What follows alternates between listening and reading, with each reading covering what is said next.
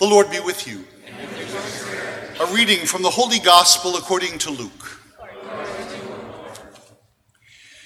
In those days, when a decree went out from Caesar Augustus that the whole world should be en- enrolled, this was the first enrollment when Quirinius was governor of Syria. So all went to be enrolled, each to his own town.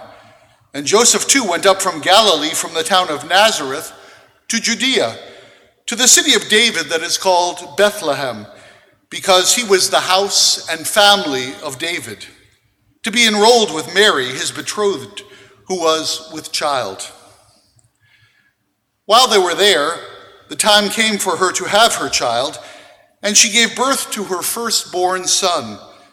She wrapped him in swaddling clothes and laid him in a manger, because there was no room for them in the inn. Now, there were shepherds in that region, living in the fields, and keeping the night watch over their flock. The angel of the Lord appeared to them, and the glory of the Lord shone around them, and they were struck with great fear. The angel said to them, Do not be afraid, for behold, I proclaim to you good news of great joy that will be for all the people. For today, in the city of David, a Savior has been born for you who is Christ and Lord. And this will be a sign for you. You will find an infant wrapped in swaddling clothes and lying in a manger. And suddenly there was a multitude of the heavenly hosts with the angel, praising God and saying, Glory to God in the highest, and on earth peace to those on whom his favor rests. The Gospel of the Lord.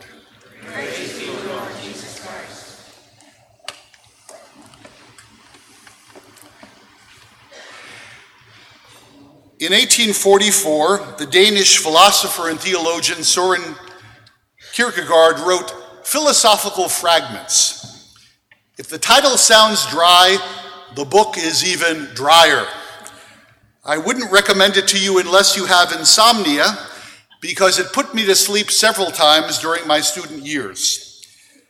But Kierkegaard himself seemed to recognize at one point that it was too dry and while he was writing about the incarnation of the Lord, the implications of God becoming a human, he decided, let me give you something to come up for air. He wrote a parable in the middle of this book entitled The Parable of the King and the Maiden. And although the book is not discussed that much, this parable to this day is very famous. It's about a king, and not just any king, the greatest of all kings a king so powerful that other kings trembled before him.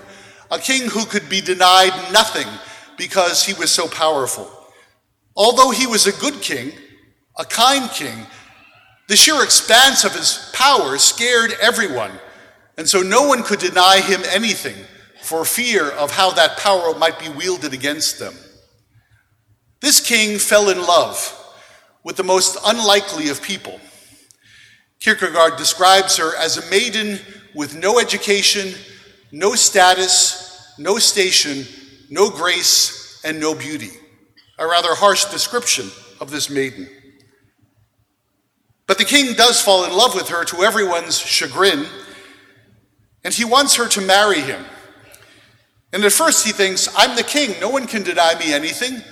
Even though she's a commoner and I'm royal, I'll just tell her I want her to be my queen.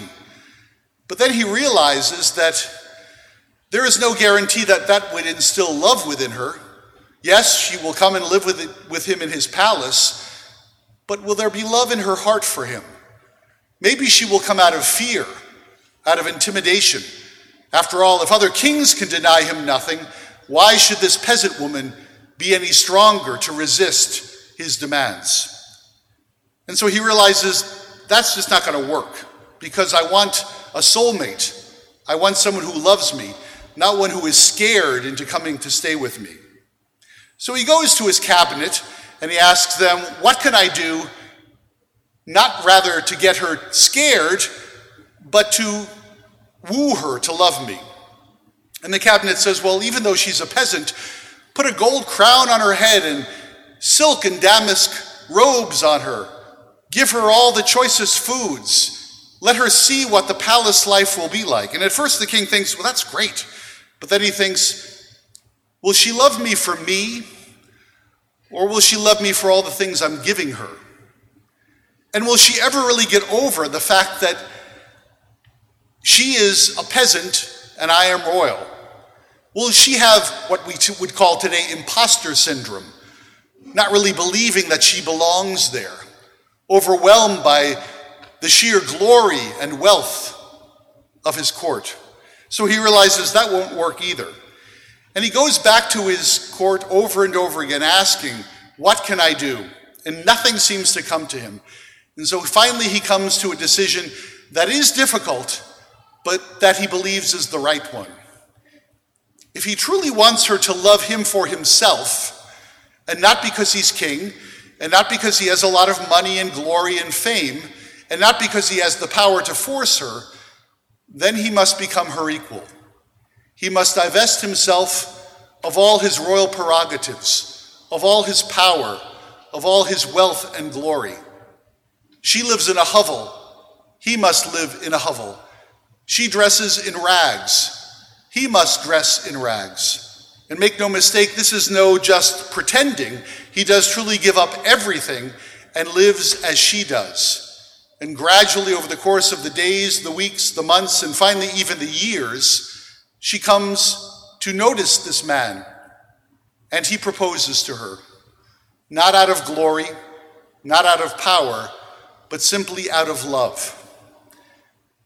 Kierkegaard does not finish that story. He says that the king is Jesus, and the maiden is the church, and all the individuals within it. And it is up to the church and to each one of us how we will respond, how we will finish that story. He won't overpower us. He won't force us into loving him because that would be abuse. He won't seduce us with glory and power and honor. Rather, he will become something infinitesimal, a little baby lying in a manger, a feeding trough, in rags and swaddling clothes, set upon dirty hay, in the midst of a stable with smelly animals and smelly manure. You can't get any more low than that. And he says, Will you love me? Not because I can overpower you, not because I can seduce you, but simply because I want you. And I want you to want me as well. Will you love me? Not for glory, not for riches, not out of gratitude or intimidation, not because I am more powerful or more wealthy but because I need you. I am love itself, and I want that love returned. And then Kierkegaard, after giving us this wonderful parable, quotes the oldest hymn that we have in the church that Paul himself quotes from the letter to the Philippians. Jesus, though he was truly God in his nature, did not deem his divinity something to be held on to too tightly. Rather, he emptied himself of all of his divine prerogatives and took the form of a slave. He was known to truly be human, and it was thus that he emptied himself. Jesus did not give us a lofty wave from his royal throne. He came to us in a feeding trough and said, Love me. Now the question is, what will be our answer? Each one of us has the power to complete that story. Will we love him or not? Let us pray that inasmuch as he has loved us with an infinite sacrificial love, we can return a portion of that love to him in thanksgiving, in joy, and in, authenticity.